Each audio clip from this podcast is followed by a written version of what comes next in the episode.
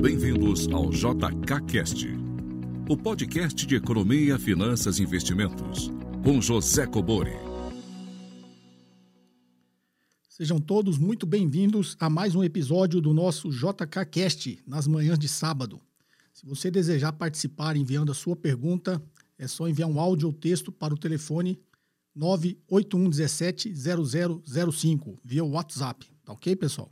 Para quem ainda não é inscrito no canal, é, inscreva-se aí e ative as notificações para ser avisado aí sempre que subir um novo episódio do JKCast ou meus vídeos de quarta-feira falando sobre assuntos variados aí ligados à economia, finanças e investimentos. Ok, pessoal? Então vamos lá para a primeira pergunta. Boa tarde, professor José Cobori. Falo aqui do litoral do Brasil, de São Luís do Maranhão. Eu chamo Gleidson Lopes, estudante da Universidade Federal do Maranhão. Professor, minha pergunta vai no âmbito do mercado acionário. É, se pudesse fazer uma abordagem a respeito de risco sistemático e risco não sistemático, é, associado à exposição em empresas estatais no mercado acionário brasileiro. É, no seguinte sentido, que o senhor já tem bastante experiência nessa área, o senhor é conhecedor das inúmeras crises ao longo das décadas na economia brasileira. E o que, que o senhor pensa desse comportamento de investidores de perfil mais arrojado que criticam bastante quem se expõe a empresas públicas no Brasil, né? Tem gente que não gosta de investir em estatais, né? E eu noto que isso é até meio que ideológico, por uma ideologia, mas falando friamente a respeito de de investimento, de rentabilidade numa carteira, se o senhor acha esse comportamento realmente inteligente, a pessoa é, excluir da sua carteira empresas públicas brasileiras que têm uma tradição em entrega de rentabilidade, é, principalmente a longo prazo, né, passando por décadas, passando por crises, tem uma tradição de entregar resultado. Se o senhor acha esse comportamento inteligente do, do investidor mais arrojado, ou se o que, que o senhor pensa a respeito disso? Bem, Gleidson do Maranhão. Vamos lá, Gleidson. É, esse, esse investir ou não em empresa estatal tem muito a ver com a gestão, tá? É, mas vamos falar primeiro aqui do que você perguntou de risco sistemático e não sistemático, né? Ou risco específico e risco do sistema. O não sistemático, que é o específico, é o risco da empresa que você está avaliando. Então, sei lá, você está olhando para a Petrobras. Você está vendo o risco específico daquela empresa. E a teoria diz que você consegue praticamente eliminar o risco específico ao diversificar a carteira. Quanto mais você vai diversificando, você vai eliminando esse risco específico da própria empresa, tá? Porque pela teoria da diversificação você vai pegando é, ações é, correlacionadas inversamente, você vai eliminando o risco até o limite que, em teoria, tá? Isso sempre em teoria, você consegue eliminar esse risco específico e sobra para você só o risco sistemático, como o próprio nome diz, o risco do sistema. Né? Esse não pode ser eliminado porque você vai comprar todas as empresas, todas elas né, fazem parte do sistema. Então é o risco de mercado, tá? Esse risco de mercado é o que a gente vê, sempre tem as crises, eventos inesperados que vai prejudicar é, ou vai derrubar a cotação das ações de todas as empresas. Né? Queira ela seja boa ou não, é o risco sistemático, tá? Então a diferença é só isso. Um risco é específico da empresa e o outro é o risco do sistema como um todo, o risco de mercado. Tá ok? Agora, quanto aí, você disse o preconceito contra as empresas estatais, isso está muito mais ligado à gestão, tá, Gleidson? Deixa eu te explicar. Quando você está avaliando uma empresa, a gestão da empresa, né, quem comanda aquela empresa, quem faz todas as estratégias é, para a empresa dar resultado ou não, é um componente muito valioso ali na, quando você está precificando aquela ação ou você está tomando uma decisão de investir ou não naquela empresa. Tá? As empresas estatais, talvez tenham essa, esse preconceito, eu acho que não é por ideologia, tá, Gleidson? É muito mais é porque ela tem um, uma influência política na sua gestão. Então, é, sempre que trocam os governos ou troca base de apoio do governo, eles trocam né, o comando dessas empresas. Tá? Então, primeiro, não tem uma continuidade, sempre tem ali um indicado é, do governante da vez, né? então tem esse viés político, e nem sempre as pessoas que são indicadas para comandar essas empresas são preparadas tecnicamente. Por quê? Porque em alguns casos é, ele está ali só porque é amigo do rei, só porque ele foi indicado pelo por ele. Ele não tem, muitas vezes, não tem nenhuma ligação com o setor, não tem uma experiência que credencie ele para comandar uma empresa do, do, tamanho que ele vai comandar. Então o mercado sempre vê isso aí com um pouquinho de ceticismo. Então, quando essa, essa indicação é muito mais política do que técnica, o mercado vai lá e, e precifica a ação. Então, a cotação dessa ação cai por um motivo. Você fala, bom, tá comandando a empresa, um cara que não conhece nada do setor, não conhece nada da empresa, é, não tem um histórico de ter sido um bom executivo. É, então, ele está ali porque ele é amigo do político que indicou ele ou é amigo do governante da vez. Ele provavelmente não vai entregar o resultado que os acionistas esperam, porque não vai ter uma gestão profissional. Então, o preconceito contra as, as empresas estatais é muito mais é, por essa influência política na gestão da empresa. Tá ok? E mesmo sendo um bom político, né, quando está lá, é, se a empresa sofreu uma interferência do governante, né, como a gente viu na Petrobras há pouco tempo atrás, é, ele sabe que algumas decisões ali é, vão ser decisões políticas que vão prejudicar a empresa. Né? Podem não, no passado, quando é, tinha uma, uma ordem do presidente da República né, para é, não reajustar os combustíveis, isso aí saía do resultado da Petrobras. E ela tem que acompanhar a precificação do combustível no mercado internacional, porque ela depende. E ela vende uma commodity, é, que é a gasolina, que é derivado de petróleo, que é precificada em dólar, tem um preço internacional. Tá? Então, quando sofre uma empresa estatal, sofre esse tipo de interferência, ela é prejudicada. Né? E óbvio, quem é prejudicado são os acionistas. Então, é, é mais por essa, por essa visão e o mercado se protege, né? Então sempre precifica as, as empresas estatais um pouco mais para baixo. Se, se ela fosse uma empresa privada, estaria precificado. Porque ele já embute nesse risco aí embute no preço esse risco da interferência política. Tá ok, Gleidson? A explicação é essa. Tá joia? Obrigado pela participação. Vamos à próxima. Olá, professor Cobori. Meu nome é Fábio e falo de São Caetano do Sul. A minha dúvida é sobre o mercado fracionário de ações. Normalmente, ele tem menos liquidez que o mercado convencional. Se existe uma pressão de compra e venda diferente para cada mercado, as ações fracionadas não deveriam ter cotações bem diferentes da ação normal? Me explica o que acontece nos bastidores, o que faz os preços dos dois mercados se acompanharem na valorização. E outra dúvida, uma vez ouvi um trader dizendo que o mercado de ações só tem liquidez por causa deles, que compram e vendem ativos todos os dias. Ou seja, um holder só consegue vender ou comprar na hora que ele precisa porque tem um trader na outra ponta. Isso faz sentido? Se não existissem os traders, não existiriam os holders? Agradeço seus ensinamentos e um grande abraço. Bem, Fábio de São Caetano do Sul. Vamos lá, Fábio. Primeiro sobre o assunto aí do, do mercado fracionário, mercado é, regular, e depois você falou dos traders, da liquidez do mercado. Vamos lá então, Fábio. É, por que, que o, a ação no mercado fracionário acompanha uma ação no mercado normal, regular da Bovespa? Porque é o mesmo ativo. Simples assim, tá? É, o mercado fracionário é quando o investidor não tem dinheiro para comprar um lote de ações e, e, ele não consegue acessar e comprar esse lote, que geralmente são 100 ações. Né? Ele tem pouco dinheiro. Aí ele vai ter que comprar a ação lá no mercado fracionário. Então, no mercado regular, eu compro no mínimo um lote de ações, ou seja, 100 ações. Se eu não tenho dinheiro para comprar esse lote inteiro de 100 ações, eu vou no mercado fracionário e compro lá 57 ações. Né? Então, e essa operação de 57 ações tem que ser no mercado fracionário. É, então, imagine um exemplo. Você tem ações da Vale no mercado regular da Bovespa e ações no mercado fracionário. Por que, que um acompanha o outro? Ela nunca é o mesmo preço porque tem um prêmiozinho ali sempre porque está sendo negociado no mercado fracionário, não tem a mesma liquidez.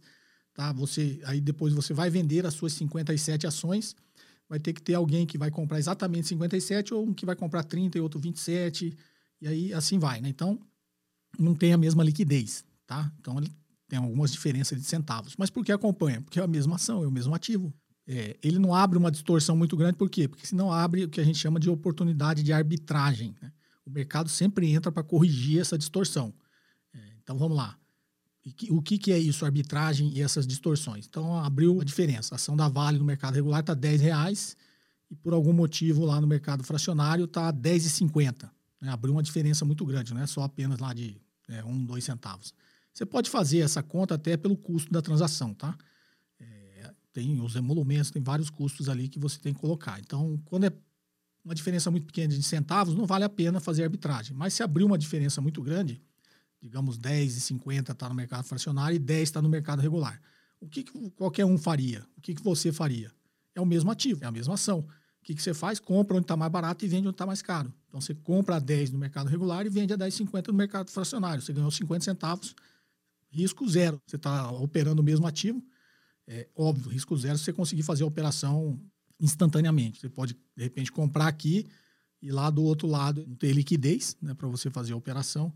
Você conseguir vender tudo a 10,50, então você talvez né, não faça a operação toda ou leve um tempo maior para fazer e nesse ínterim a ação corrige, cai e você vai ter que vender por um preço muito menor. Mas risco zero que eu falo na operação, né? porque você está carregando a ação. Você comprou, se você não conseguir vender, a ação é sua. Você tem uma oportunidade de arbitragem com o mesmo ativo, que é a melhor arbitragem que existe. Você conseguir comprar o mesmo ativo e vender em seguida por um preço maior. Tá? Então, é essa é a explicação. São ativos, são os mesmos ativos em dois mercados diferentes. Tudo bem que um tem uma liquidez menor, mas se ele abrir uma distorção de preço muito grande, a própria arbitragem que o mercado faz vai fa trazer esse ativo para preços muito próximos. Sei lá, sobe aqui em 10, você começa a comprar 10 para vender em 50, você está pressionando o do mercado regular sair de 10 e subir. Você está entrando na ponta compradora. E você vende no mercado fracionário a 10,50, você está entrando na ponta de venda. Então você está pressionando o preço para baixo. Então, em algum momento, esses preços vão se encontrar de novo, vão voltar à diferença normal que é do mercado. Então, isso vai acontecer sempre, tá, Fábio? É, a explicação é essa, né? A arbitragem não deixa abrir essa distorção muito grande, tá ok? E um acompanha o outro porque é o mesmo ativo. Vamos à segunda parte que você falou dos traders, né? Que acho que um trader falou para você se não fossem eles, os holders, os investidores de longo prazo, não teriam de quem comprar ou vender a ação. Isso é verdade. Eu, tanto que quando eu falo, tanto aqui no meu canal, quando eu dou aula presencial, eu dava as aulas lá no IBMEC, sempre que eu falava da especulação e do especulador, eu sempre falava, não tem uma conotação pejorativa, tá? Porque eles dão liquidez para o mercado. Então, essa pessoa que te falou isso aí tem razão. São os, os investidores de curto prazo que estão dando liquidez para o mercado. Então, provavelmente, quando você comprar uma ação, é, vai estar tá do outro lado, né? Na sua contraparte, alguém que está fazendo uma operação de curto prazo. Então, eles estão lá operando freneticamente, constantemente, eles estão dando liquidez para o mercado. Né? Quando ele compra, ele está fazendo a contraparte de quem está vendendo, e quando ele vende, ele está fazendo a contraparte de quem está comprando. Qual que é o risco disso? Que é o que eu sempre falo que é arriscado essa operação. Por que, que o investidor de curto prazo ele é necessário para o mercado? Então, na teoria e na prática, o que a gente fala é o seguinte: quem está operando no curto prazo, fazendo essas operações frenéticas, às vezes dentro do mesmo dia, o famoso day trade, é, ele corre um risco muito grande porque ele está tomando o risco do mercado. Então tem esse lado para você ver que é o que o rapaz aí te falou, é, eu estou fazendo uma operação a longo prazo, eu vou lá. Eu tenho que ter alguém tomando o risco do mercado para fazer a minha contraparte. Porque se eu estou comprando, é porque eu acho que vai subir. Tudo bem que eu sou um investidor a longo prazo. Estou comprando porque eu acredito que naquela empresa a ação vai subir. Para eu conseguir comprar, eu tenho que ter um vendedor, tem que ter uma contraparte. E, invariavelmente, a contraparte está fazendo o inverso. Se for uma operação de curto prazo, um trader, ele vai estar tá vendendo porque ele acha que vai cair. E eu estou comprando porque acho que vai subir. Tudo bem que a gente tem uma diferença de prazo, né? Eu acho que vai subir no longo prazo, ele acha que vai cair no curto prazo. Se for um outro, quando imagine você de longo prazo, quando você for vender, vai ter alguém de longo prazo comprando, aí não é um de curto prazo. Mas na maioria das vezes, quem está fazendo a contraparte do investidor é o especulador, tá? E por que, que é arriscado? Porque ele está tomando o risco do mercado. Então, quem opera no curto prazo, ele está tomando o risco do mercado para ele. Então, Sobre esse ponto de vista teórico que eu estou falando, quando você vai fazer essa operação a longo prazo, tem alguém tomando o risco para ele, porque ele está apostando no inverso que você. Quando você está vendendo, ele está comprando, ele está achando que vai subir, você está achando, ou está achando que vai cair, ou você já está desinvestindo né, naquela sua tese que você tinha com aquela ação. Então, quem está especulando está tomando o risco do mercado, por isso são operações extremamente arriscadas. O que é tomar o risco do mercado? Você está, no curto prazo, fazendo apostas. E aposto, tudo bem. Tem uma técnica por trás? Tem. Mas será que ela é eficaz? Não sei. Você tem que estudar aí a tal da análise técnica, né? análise gráfica, para saber, porque as pessoas estudam isso e, e acham que vão transformar aquela aposta em algo um pouquinho mais embasada teoricamente, basada nos gráficos, na estatística, nos movimentos do mercado. Mas é, esse trader falou tá certo, ele, os traders estão dando liquidez para o mercado porque estão tomando o risco do mercado. Tá? E os investidores a longo prazo precisam da liquidez para conseguir montar a sua carteira de ações, né? montar a sua estratégia de investimentos. Tá joia? Então, essa é a explicação, tá, Fábio? Vamos lá, a próxima. Professor Cobori, aqui quem fala é Tiago de São Paulo. Primeiramente, muito obrigado por todo o conteúdo que o senhor tem postado. É um excelente trabalho e tem sido um, um grande aprendizado. Minha dúvida é em relação à taxa Selic. É, basicamente, a teoria diz que é uma das ferramentas que o governo tem né, para o estímulo da economia e com a sua redução, é, as pessoas tendem a ter mais acesso a crédito, as empresas também mais crédito, mais investimento. Isso aconteceu no Brasil, a redução da taxa nos últimos quatro anos, de 14% para 2%. É, algumas empresas têm um benefício, já vi várias manchetes de benefícios até milionários em empréstimo de longo prazo, só que a taxa para as pessoas físicas do cartão e do cheque especial não tem reduzido. Tem intermediário que é o banco. A minha dúvida é se esse contexto, o banco, alguns argumentam que é a falta de concorrência, outros o risco de crédito. Nesse contexto, a, essa teoria da redução da taxa Selic que estimula a economia, ela é aplicável ou deveria ser considerado o contexto do Brasil, no caso? Eu digo na teoria mesmo, entendeu? Obrigado. Não sei se ficou muito claro, mas muito obrigado por todo o conteúdo. Tiago de São Paulo, vamos lá, Tiago. É, isso é uma dúvida comum. As pessoas acham, falam, puxa, baixou lá para 2%, mas na ponta, no cartão de crédito, sei lá, é 300%, no cheque especial é 270% ao ano, e a taxa Selic é 2% ao ano. Então, esse spread realmente é, enorme e a lógica que você está enxergando na sua dúvida, né? A sua dúvida tem uma lógica sob o ponto de vista de que baixou lá para 2, mas continua alto, né? O spread é alto, continua alto para o consumidor lá, que realmente vai gastar o dinheiro e vai consumir. É, então, teoricamente, a política monetária, via a ferramenta da taxa de juros, não teria tanta eficácia. É, faz sentido, o seu raciocínio faz, mas deixa eu explicar para você na teoria como é que essa liquidez é injetada ou retirada do mercado, tá? Quando o Banco Central, eu já expliquei isso várias vezes aqui no canal, né? Quando o Banco Central quer estimular a economia, né? tirar ela de um processo é, recessivo, que está parada, a economia, crise econômica, o que ele faz? Ele quer injetar dinheiro na economia para aquecer o mercado, aquecer a atividade econômica e, com isso, fazer com que o país cresça e entre aí num período de expansão. É então, quando ele quer combater a recessão, quer que, estimular a atividade econômica, ele injeta dinheiro na economia. E quando é o inverso, né, a economia está muito aquecida, pressão sobre os preços, inflação querendo sair do controle, é. as expectativas querendo sair do controle, o que ele faz? Faz o inverso, ele tira dinheiro do mercado. Para quê? O inverso, desaquecer a economia. Tá? Então, desaquecendo a economia, ele está tirando pressão sobre o lado da demanda, a tendência é que ele controla a inflação. Então, sempre por isso que esse negócio é cíclico, né? Ou ele está subindo ou ele está derrubando a taxa de juros. E como que o Banco Central faz isso? É, via política monetária quando ele faz as operações dele no mercado aberto, que ele faz com os, com os bancos. Na verdade, são menos bancos, tá? são os que a gente chama de grandes dealers, é que ele está praticando a política monetária. Então, quando ele está querendo injetar dinheiro, o que, que ele está fazendo lá no mercado aberto? Ele está jogando dinheiro no sistema. Como que ele faz isso? Ele joga dinheiro no sistema e tira títulos públicos dele. Então, os bancos estão vendendo os títulos públicos para o Banco Central e o Banco Central está injetando dinheiro. Quando ele está comprando os títulos públicos, ele faz com que o preço do título suba. Como ele tem uma relação inversa com a taxa de juros, quando o preço só para o preço subir, a taxa de juros tem que cair. O inverso, né? Quando o preço cai, a taxa de juros sobe. Então, como ele está na ponta compradora de título, ele vai jogando o título para cima e ele derruba a taxa de juros até a meta que ele estabeleceu para ele mesmo, que é 2%. Então, a Selic meta é uma coisa, mas ele consegue realizar lá no mercado algo muito próximo disso, porque ele está perseguindo essa meta. Então, ele joga essa taxa de juros no mercado para próximo ali da meta dele, dos 2%. Tá? Quando ele quer fazer, então, nesse, nesse momento, como ele está comprando os títulos, ele está jogando dinheiro no mercado. Quando ele quer fazer o inverso, ele quer desaquecer a economia, ele quer agora tirar o dinheiro do mercado. O que ele faz? Ele começa a subir a taxa de juros e vender esses títulos é, para os bancos. Então, ele vende o título de volta e tira dinheiro. Ok? Então, ele está desaquecendo a economia.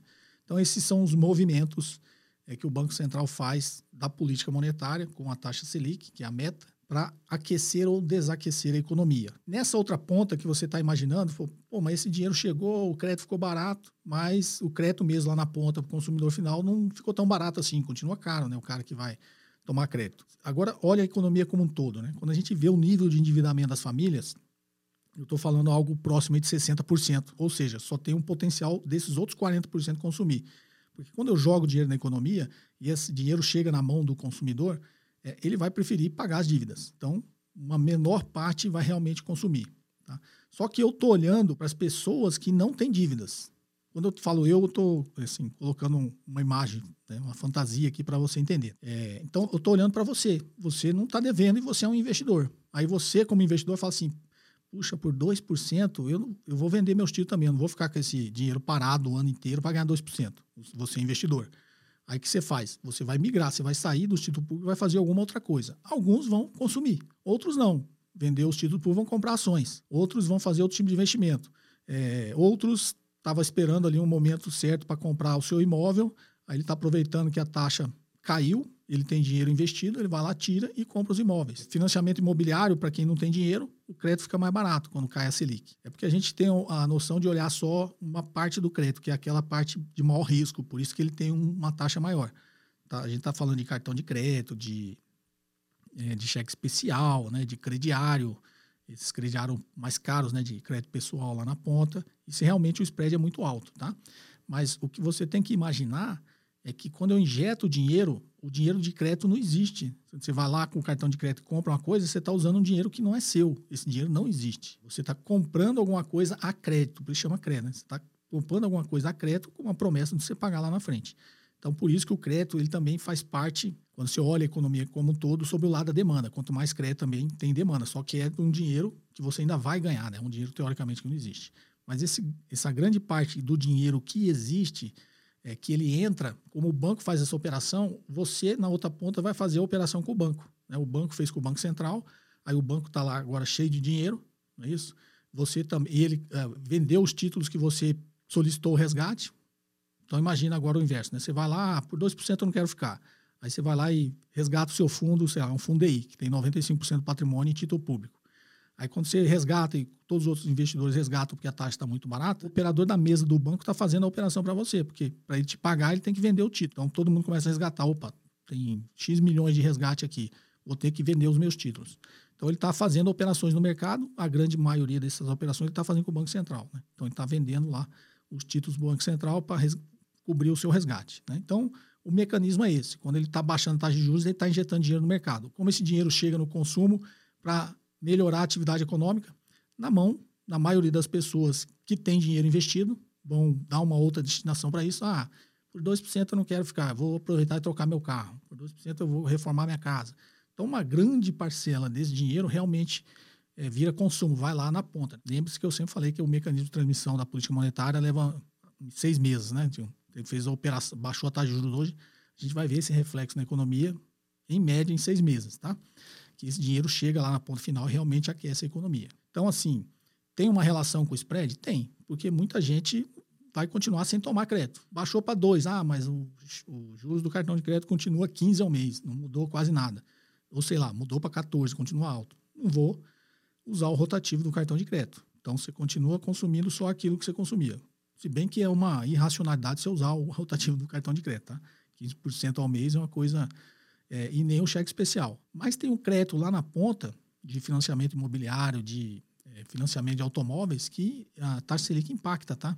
Você vê nessa taxa Selic muito baixa, é, muitos carros aí sendo financiados aí com taxa praticamente zero. Ou deveria estar tá próximo, né? Você vê é, muita, como a economia está parada, né? Você vê muita, muito fabricante, muita montadora junto com as suas concessionárias fazendo essa promoção para desovar aquele monte de carro parado, tá?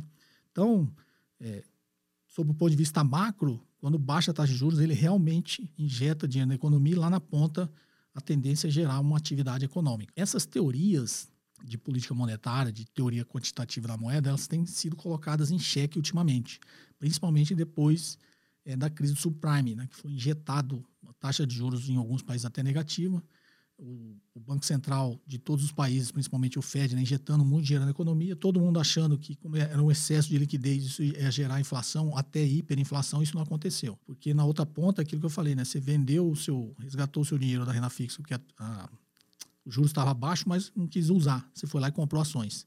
Então, é, tem essa lógica né, de que o dinheiro não virou consumo, virou investimento em outro ativo financeiro. Então, tem uma linha que defende que essa bolha de de precificação de só subida na bolsa de valores é uma bolha, né? Porque tem muita gente, muita liquidez estão comprando ações, tá? E por isso não teve uma inflação no consumo, teve uma inflação de ativos. Tá? Tudo isso é teoria, mas só para você entender o mecanismo. Tá ok, Tiago? Espero ter te ajudado. Vamos à próxima? Boa tarde, professor Cobori. Meu nome é Eduardo, sou de São Paulo.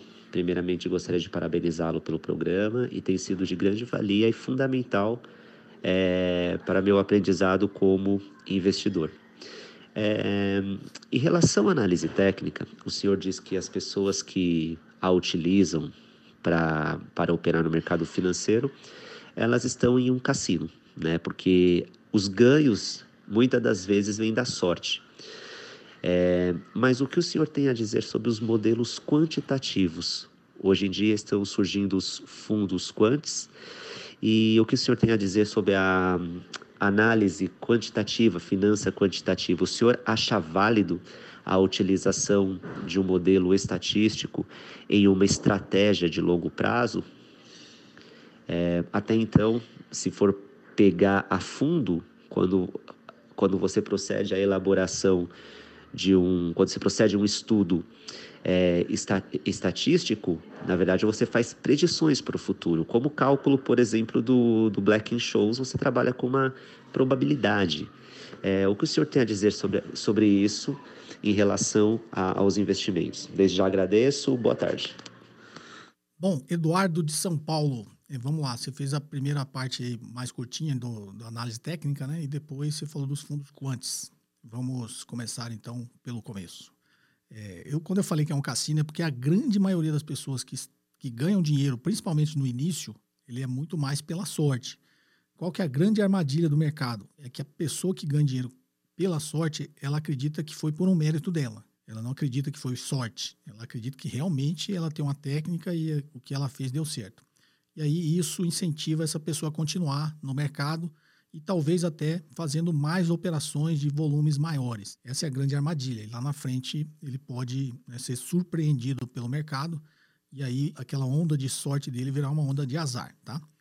Até porque matematicamente se jogar a moeda para cima, ela não, nunca vai dar só cara, né? Em algum momento tem até uma, uma teoria né, matemática sobre isso. Em algum momento, depois de jogar mil vezes, a tendência é meia meio, né? Da metade cara e metade coroa, tá?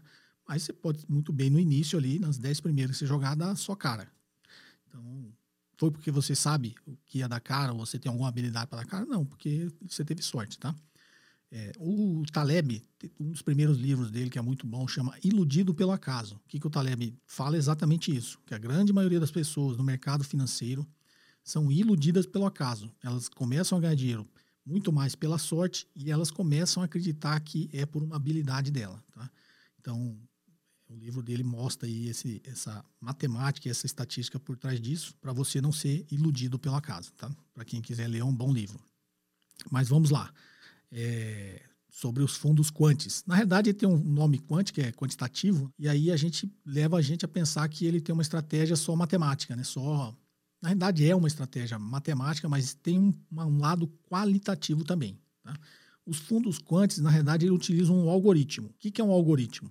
É, às vezes a pessoa simplifica porque acha assim, caiu para tanto, compra, subiu para tanto, vende, como se fosse só uma operação assim de uma informação só. O algoritmo é um conjunto de informações, né? Então, quando você programa o algoritmo, você está colocando várias informações dentro desse algoritmo, que se essas informações coincidirem, aí sei lá, é uma decisão de compra, você tem que comprar. Então, ele tenta tirar o lado é, emocional do ser humano, até porque ele não tem capacidade, o ser humano tem capacidade de processar muita informação ao mesmo tempo, mas o computador lá que foi alimentado com esse algoritmo tem. Então, é, um exemplo, né? A gente fala algoritmo, às vezes as pessoas é, ficam confusas. O algoritmo é como se eu criasse um programinha e falasse assim, ó, sei lá, é um exemplo, tá, pessoal? É, toda vez que a taxa de juros, o Banco Central cortar meio por cento na taxa de juros, é, o preço da soja subir, ele vai pondo várias informações. Tiver em época de chuva, tiver, sei lá, o petróleo ficou mais barato, e dá, né, vai alimentando várias informações e fala assim, quando tudo isso aqui acontecer, você compra uma ação de uma empresa de alimentos, sei lá, você tem que comprar essa ação. É, então, ele alimenta, são informações qualitativas, que é mais ou menos o que a gente tenta fazer no dia a dia. Você fala, opa, o taxa de juros caiu, vai ajudar o setor tal. Você faz essa análise também tem uma tendência daquela empresa melhorar o resultado. Preço do petróleo, tá? A gente faz isso aí, tá? O algoritmo, ele alimenta todas essas informações que vão dar um sinal, uma tomada de decisão para o gestor lá do fundo, tá ok? Então, o fundo quant, ele tenta é, colocar muito mais racionalidade e tirar o componente emoção né, de quem está tomando decisão. Até porque, sei lá, eu gosto muito de X ação a tendência é que eu não venda, mesmo que os, né, receber vários sinais que eu tenho que vender a ação, que a empresa ficou ruim, alguma coisa, e eu sou apaixonado por aquela ação, não vou vender. Né? Ou tenho um viés. Então, nós, a gente sempre tem um viés né? de, de emoção no meio aí da nossa tomada de decisão. O fundo quant não. Ele é alimentado por esse algoritmo e ele toma as decisões em cima desse algoritmo. Tem algum problema? Tem. Tem porque tudo muda. Uma coisa que eu acho que é uma verdade hoje, amanhã pode não ser. Então, sei lá, eu alimentei esse algoritmo, eu tenho que ir lá, e eles fazem, tá? Tem muito fundo de é, que faz isso. Né? Periodicamente ele vai lá e ajusta o algoritmo. Então ele fala, não, agora, sei lá, eu vou te mudar esse algoritmo aqui do toda vez que a taxa de juros oscilar meio por cento, seja para baixo ou para cima. Agora eu vou botar 0,25. Ele vai lá e dá uma calibrada, entendeu? Aí ele vai lá e calibra o, sei lá, um outro, né, uma outra informação. Então, ele, o, quem programa esse algoritmo está sempre é, reajustando todos esses parâmetros que ele colocou. Tá? E, e por trás disso tem uma equipe, né? Sei lá, tem economistas, tem os próprios gestores né, que fariam. Eles vão lá e calibram esse algoritmo de, novamente. Qual que é o grande problema né, de alguma coisa que tem uma tendência de se automatizar? É porque existem os eventos inesperados, né? A gente não sabe quando vai acontecer. Tá? Então, se tiver em algum momento é, que você, sei lá, não, não, consegue ir lá e desligar rapidamente seu algoritmo, ele pode tomar decisões, se for, se for automático, tá? Tem uns que não são, mas se for decisões automáticas, que ao coincidir aquele algoritmo, ele vai lá e compra sem intervenção humana nenhuma, aí tem um perigo, né? Vem um evento inesperado, é, coincidiu dele comprar uma coisa que, teoricamente, por causa desse evento inesperado, era para ele vender. Então, existem é, esses poréns, né? Em toda estratégia existe um porém. É, e tem muito a ver com o que você falou na fórmula do Black and Shows. Inclusive, novamente vou indicar, tem um documentário, né, que eu estava fragmentado, eu juntei da BBC inglesa, é, eu consegui juntar todas as partes, faz muito tempo, tá? Isso não é agora, porque agora até poderia ter, mas na época que o YouTube não era tão assim, né, popular, não tinha tanta coisa assim, aí eu consegui fragmentos desse filme, juntei, traduzi e legendei. Então ficou um documentário é, da BBC lá, legendada em português, para quem quiser assistir. Vai ter o link aqui embaixo, mas se entrar lá no meu canal do Vimeo, ou só pesquisar lá, The Midas Fórmula, né? a fórmula de Midas. E ele conta exatamente né, como a fórmula de Black and Shows foi criada. Então, uma parte grande desse documentário, é, eles mostram como que os três Nobel de Economia chegaram na fórmula do Black and Scholes. Quem chama Black and Scholes, que é do Fisher Black e do Myron Scholes, tá? Por isso que a fórmula chama Black and Scholes. Só que o Robert Merton, o Bob Merton, também fez parte, só que ele fez parte depois. É, quem começou a fazer os estudos foram o Fisher Black e o Myron Scholes, só que o estudo deles estava meio, sei lá, travado, e eles, quem destravou o estudo deles foi o Bob Merton, com a teoria lá da ciência dos foguetes. No, no documentário explica que a ciência do foguete é justamente isso, essa dúvida que você fez, tá, Eduardo? É a ciência lá dos, dos foguetes, ele ajuda o foguete a ajustar a trajetória a cada milésimo de segundo. É uma informação, um programa que ajusta é, a trajetória, que é até do matemático japonês, o Ito, né? É, ele ajusta a trajetória matematicamente dos foguetes, em frações de segundo. Ele usou essa, esse conhecimento, essa teoria, tem lá na ciência dos foguetes, para ajustar a fórmula de Black Scholes. Então, a fórmula do Black Scholes ela é constantemente atualizada também é, no, no, preço das opções, principalmente, né, no preço dos derivativos. E aí o, o, documentário conta essa história, mas depois ele conta realmente o que ele queria contar na, na, no documentário, que é a quebra do fundo LTCM, o Long Term Capital Management. É, o fundo LTCM chegou a se alavancar em quase um trilhão de dólares. E o gestor do fundo, quem que era? o Nobel de Economia. Era o Myron Scholes e o Bob Merton.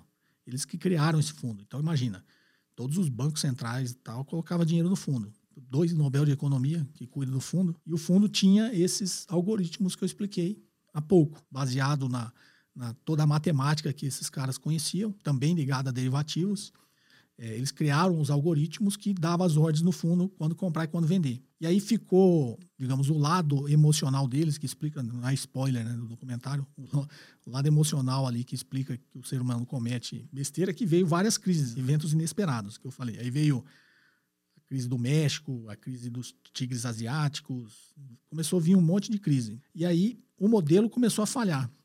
E ninguém ajustou, porque eles acreditavam que aquilo era passageiro que o modelo estava certo e que alguma hora ele ia ganhar. Esse fundo veio antes das crises, né, veio ganhando três anos seguidos, muito mais do que qualquer fundo do mercado. Então eles eram muito badalados, né? E aí chegou em algum momento, veio a crise da Rússia, crise lá da moratória Rússia, lá do Boris Yeltsin, para quem lembra dessa, dessa época. E aí veio a crise russa e pegou o mundo inteiro de surpresa, e aí esse fundo quebrou, tá? Porque aí ele vinha tentando sustentar aquela posição, que aqueles algoritmos que eles estavam usando estavam certos, em algum momento é, o mercado ia se corrigir e o fundo ia tirar proveito disso, só que não. Veio um, evento maior ainda que quebrou, quebrou o fundo. Então explica bastante isso, tá? Da forma do Black and Shows, Eduardo. Espero que você goste. Dá uma procurada aí ou aqui no, na descrição do vídeo vai estar. Tá. Demidas Fórmula. Vamos lá? A mais uma? Senhor José Cobori, boa tarde. Aqui é o Ezequiel, de São João da Boa Vista, interior de São Paulo. Eu gostaria de saber, para as pessoas leigas, o que, que é melhor, ETF ou carteira recomendada? Obrigado. Ezequiel, de São João da Boa Vista, interior de São Paulo. Vamos lá, Ezequiel. ETF ou carteira recomendada? Na realidade é o seguinte, ETF, que é o Exchange Traded Funds, é, eles, é um fundo de índice. Então imagina que é uma ETF é, BOVA11. BOVA11 é uma ETF. E ele replica o que? O índice Bovespa. Então, é, no caso do BOVA11, e quase a maioria dos ETFs são o que a gente chama de fundos passivos. Não tem um cara lá falando, ó, compra essa, compra aquela, que é, o, que é o outro que você falou, carteira recomendada. Então ele está comprando exatamente todas as ações do Ibovespa. Ou seja, ele está acompanhando o Ibovespa. E quem está investindo nesse ETF está investindo no índice Ibovespa, está investindo no mercado como um todo. É, carteira recomendada, não. Carteira recomendada, é, se for de uma research, né, uma casa de análise, ele vai te recomendar aquilo lá. Ou, se for de uma corretora, ele vai estar tá te recomendando também. Ou, se for um fundo né, que investe nessa carteira recomendada e você está investindo nesse fundo, você também está comprando ali. E aí é o que a gente fala, uma gestão ativa. O gestor está escolhendo as empresas, diferente do ETF. O ETF está comprando todas as empresas do índice, se for um, um ETF de índice, né, do BOVA 11, como eu dei o exemplo, tá? Então, um é passivo, outro é ativo. No ativo, o gestor está escolhendo. Fala, opa, essa empresa não, essa empresa é ruim, né? essa aqui é boa, nós fizemos uma avaliação, essa empresa vai crescer. Então, aí ele recomenda. Se for, sei lá, um banco de investimento, uma corretora, vai falar, ó, nossa carteira recomendada é essa aqui, lista lá várias ações. Né? Você, investidor, pode decidir comprar ou não. Então, a diferença, é, nos dois, você falou que é iniciante, nos dois você está seguindo alguém. Se você está na ETF, se comprou um ETF, você está seguindo o mercado, porque alguém falou para você que o o mercado vai ser melhor, o mercado vai subir, eu quero é, diluir o meu risco. Tem muito mais ações, eu não vou ganhar muito, não vou perder muito, vou ficar na média do mercado. Que, dependendo né, do que, se a bolsa entrar numa trajetória só de queda, você vai perder. E a carteira recomendada não. Você tem menos ações que foram escolhidas com um pouquinho mais de critério, que você está acreditando que aquela recomendação é boa. Né? Então você vai estar tá mais, o seu risco está mais concentrado naquelas empresas. Mas Dizem que risco é você não saber o que está fazendo, e aí tem a teoria também que o índice Bovespa são todas as empresas. Mas quem diz todas são boas? Se você tiver a capacidade de escolher as melhores, é, sei lá, não vou comprar 70 ações que estão no índice, vou comprar só 30. Então, eu tenho essa capacidade, né, de 40 ações aqui eu acho que não vale a pena, vou comprar só essas 30 melhores. E aí você começa a ir aí para o lado da carteira recomendada, tá ok? Essa é a diferença. Espero ter te ajudado. Vamos à próxima. A próxima aqui em texto. Não vou tirar o óculos, eu troquei a lente aqui, eu coloquei um bifocal, agora eu consigo ler com óculos. Olá, professor. Me chamo Pedro e falo de Jijoca de Jericoacoara, Ceará. Minha dúvida está relacionada na precificação dos ativos de startups, que são empresas de crescimento e, na maioria das vezes, operam no prejuízo. Podemos citar como exemplo o Nubank, que teve prejuízo de 312 milhões registrados em 2019 mesmo com o crescimento do mundo digital, e também é uma das empresas que mais vem recebendo venture capital, mesmo estando nesse cenário progressivo de prejuízo. Obrigado por dedicar uma parte do seu tempo para nos ajudar e tirar nossas dúvidas. Um forte abraço. Bom, vamos lá então, Pedro. Pedro de Jijoca de Jericoacoara, Ceará. Eu já fui aí, foi uma época que eu ainda viajava de carro, muito tempo atrás, tá? Eu tinha uma caminhonete, eu fui para o Ceará, saindo de Brasília, né, de carro, e fui, fui até Jericoacoara. Eu levei azar, porque eu cheguei em Jericoacoara nos dias que eu fiquei lá, só choveu, né? Então, eu não acabei aproveitando é, a beleza toda da, da sua cidade, tá ok? Mas parabéns, é um lugar muito bonito, belo. Vamos lá, quando você fala de startups, você está falando de precificação. Né? Tem um vídeo no meu canal que é de uma palestra é, que eu dei lá no Google Campus, logo que ele inaugurou, né? Foi a primeira palestra sob o ponto de vista de finanças para investidores é, que eu dei para as startups de lá. O Google pediu que eu desse uma palestra para startups e ela chama é, Valuation de Startups. Na verdade, eu fui lá para passar a visão para os empreendedores que estavam lá, né, incubados no Google Campus, é, qual que é a visão dos, dos investidores quando eles querem investir numa startup, numa startup e como eles precificam isso. Então, dá uma assistida, é um vídeo de uma hora aí, mas vale a pena se você tiver interesse. Tem toda a teoria, a ciência ali por trás da precificação de uma startup. Mas é precificação de startups, na maioria das vezes, em estágio pré-operacional. Né? Pré-operacional é aquilo que ainda é uma ideia, está sendo implementada, e a, e a startup provavelmente nem, nem faturamento tem, né? e muito menos lucro. O Nubank é uma empresa já 100% operacional, é uma empresa como outra qualquer, ela só não tem lucro. Né? Ela não chegou ainda no que a gente chama do break-even.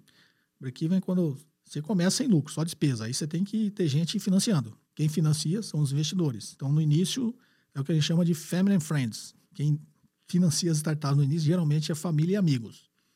Aí a startup está indo bem, se ela for mais profissional em termos de captação de recursos, ela vai começar a acessar investidor anjo, alguma coisa assim, que já não é family friends. Depois, se ela precisar de mais capital, aí ela vai, né, sei lá, um fundo de venture capital, que é o que você falou.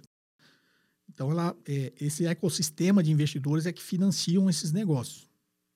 Então, a startup está lá, começa só ideia, só que tem que ter dinheiro para botar a ideia em prática. Então, ela vai lá, precisa comprar computador, precisa alugar uma sala tal, tudo isso é dinheiro. Ah, não tenho, então vamos financiar. E aí vem os investidores e começam a investir. E aí esse dinheiro, sei lá, serve para a empresa se manter durante seis meses. Aí, nos seis meses, ela implementa, aluga a sala, põe o computador, põe lá os desenvolvedores, começa. Passou seis meses, ela sabe que vai precisar de mais dinheiro. Ela tem que captar novamente. Então, isso vai indo. Por que, que os investidores colocam dinheiro nesse negócio? Porque acha que esse negócio vai dar lucro, senão você não colocava dinheiro. Quem entra antes, lá no início, o Family Friend, geralmente entra antes, tem um risco muito maior, mas se tiver um retorno, vai ter um retorno muito maior. Porque ele colocou dinheiro quando a empresa ainda não existia e provavelmente a ação era baratinha. E aí, na segunda rodada, quem entrou lá, investidor anjo, também entrou no estágio inicial, mas vai comprar as ações baratas também, mas não tão baratas, sei lá, quanto os Family and Friends. Depois vai indo, vai indo e chega no fundo de Venture Capital. Aí o Venture Capital geralmente investe em, não só na ideia, tá? A empresa já, teoricamente, tem que estar operacional. Porque o, o fundo de Venture Capital já é mais profissional. Geralmente tem muito investidor anjo que põe dinheiro no fundo de Venture Capital, investidores anjos grandes, que eles querem participar desse negócio e comprar participações em startups, empresas em estágios iniciais. Então, como eles são gestores mais profissionais, eles vão escolher empresas que já estejam em fase operacional, já esteja funcionando, já tem faturamento, já tem cliente, só que ela não dá lucro. Né? Ainda está numa fase ali que ela ainda tem muita despesa. Então, imagina, startup começou, não tem nada, faturamento, só tem despesa. Aí ela vai crescendo, a despesa dela continua subindo e em algum momento ela entra, vira operacional, aí ela começa a ter faturamento, só que a despesa ainda é maior. E aí, qual que é a ciência que a gente imagina que quando investe numa startup? Que a despesa dela continua subindo, mas de repente ela começa a ter receita. Se ela for um bom negócio, ela vai chegar um momento que vai empatar receita com despesa. Nesse ponto é que a gente chama de break-even, né? é o, lá, o ponto de equilíbrio. E aí, daqui em diante, ela continua aumentando o seu faturamento, e a receita continua aumentando, e a despesa pode até aumentar uma velocidade menor, e ela começa a dar lucro. Então, o investidor, quando está olhando para uma startup, ele está vendo isso. Ele tem que tomar decisão. Quer entrar no estágio inicial, correr um risco enorme, porque 95% até mais, né, da, dos negócios aí iniciais não, conseguem ser implementados, não conseguem dar lucro, não conseguem ter faturamento. Então, tem todos esses estágios que as startups têm que passar. É, os fundos de venture capital são profissionais e investem em empresas que já estão operacionais, têm receita, tudo não tem lucro, que é o, exemplo que você deu, do Nubank. Por que, que o fundo continua investindo num negócio é, que dá prejuízo, como você falou, sei lá, 300 e poucos milhões de prejuízo? Porque é uma empresa que ele acha que vai dar lucro, sei lá. Ele fez uma projeção, falou, ó, vai passar mais dois anos dando prejuízo e depois vai dar lucro que é um negócio promissor, pegando o exemplo seu, tá? É uma fintech, já tem não sei quantos milhões né, de clientes, está ameaçando aí os grandes bancos, ou é, quando você é pequeno, você está só tomando o mercado dos outros, né? Você tem um mercado enorme que você está tomando. Então você é o entrante. Na teoria lá do planejamento estratégico, eu falo lá dos modelos cinco forças, você é o entrante. Então você está entrando num mercado novo, gigantesco, mercado bancário. Você tem quem te financia, quem te financiou lá no início. Você criou lá todo né, o sistema dessa fintech aí, está funcionando, já tenho milhões de clientes, já tenho receita, já tenho tudo. Só que eu não tenho lucro ainda. Ainda tenho uma despesa muito grande, porque eu ainda estou financiando o meu negócio para ele dar certo, para ele crescer. Então, o fundo de venture capital que está investindo no Nubank, ele continua investindo porque ele acredita que tem uma chance grande ali dele, dele dar lucro. Já está, é um negócio 100% operacional e está crescendo, está é, tá realmente participando é, desse mercado, mercado bancário, tá? Então, é, como que ele precifica? Mesma precificação de qualquer empresa, só que o risco é maior. Né? Quando você precifica uma startup, você faz a projeção exatamente igual você faz da outra, só que na projeção dele ainda está dando prejuízo. E aí vai chegar um ponto que você vai atingir o break-even. Então, imagina, estou olhando para essa empresa que você falou. Não vou. É, é, exemplo, tá, gente? Eu tenho sempre um receio de ficar falando assim, porque às vezes a pessoa fala, ah, vou comprar agora essa empresa aí, porque o Cobori falou que é muito boa. Estou dando um exemplo, tá? Então, estou projetando, sei lá, quero comprar, participar do negócio do Nubank. Eu estou projetando o crescimento dela como meu projeto para qualquer empresa. Eu estou projetando, ó, ela vai passar mais três anos ainda dando prejuízo, né? O faturamento dela vai crescer, só que a despesa ainda está muito alta. Então, o faturamento está crescendo, está se aproximando aqui do break-even. Então, acho que ela vai passar três anos dando prejuízo ainda, e lá em 2023 ela vai atingir o break-even e vai começar a dar lucro. Aí de lá em diante ela começa a dar lucro. Faço a mesma projeção. Só que ela ainda dá prejuízo. Vejo o risco, calculo o custo de capital, tudo isso que eu sempre ensino para vocês. Vejo o risco da empresa, traga valor presente, sei o valor da empresa. É assim que se precifica. Então, imagine esse fundo de venture capital, fundo profissional, com analista, tudo, fez toda essa projeção e falou assim: essa empresa, sei lá, participar 1%, a ação dela, se ela tem. Imagine que ela tenha 100 ações, né? Só para simplificar. Ela tem 100 ações, uma ação dela vale X milhões de reais. É, vale a pena investir? Vale, tem um risco, mas eu acho que vai dar certo, né? Vai vai dar lucro lá a partir de 2023, um risco maior aí, tá, começar a dar a partir de 2024. Vale a pena investir nessa ação agora, que vale, sei lá, um milhão, porque quando ela atingir o break-even daqui três anos, tal, aí o valor dela vai explodir, né, porque, que já é uma empresa que se autossustenta, né, dá lucro. E aí, quando ela passar desse break-even, ela vai valer um bilhão. Opa, então meu um milhão vai passar para 10 milhões. Um, rendimento altíssimo. Vale a pena eu correr esse risco? Vale. Então vou lá e compro. Continuo investindo nessa empresa. Por quê? Porque essa startup chega um momento que o investidor, imagine, sei lá, tem poucos investidores. Esse fundo de venture capital, um outro, é, tem lá quatro, cinco investidores grandes nesse, nesse negócio, no Nubank. Eles também chegam num ponto que eles já avançaram tanto que se ele parar de investir, ele teoricamente está ajudando a empresa a quebrar. Né? Então ele fica naquele putz, eles estão precisando de capital, ainda mais três anos dá prejuízo.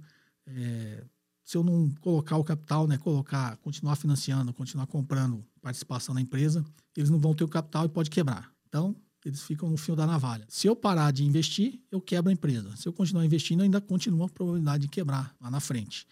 Então, vou correr esse risco, tá? É assim que se observa uma startup e investe em startup. Tá ok? Espero ter te ajudado. Bom, pessoal, o episódio de hoje vai ficando por aqui. Espero ter ajudado vocês novamente. Continue enviando né, perguntas é, em áudio e texto aí para participar do, do podcast. Né? O WhatsApp é do celular 61 981 17 0005. Quem não é inscrito no canal, se inscreva, né, para ser avisado aí sempre que tiver esses novos episódios aí todo sábado de manhã para vocês é, escutarem. Espero que estejam gostando e a gente se vê no próximo episódio. Um forte abraço. Você ouviu mais um episódio de JK Cast, o podcast de economia, finanças e investimentos com José Cobori.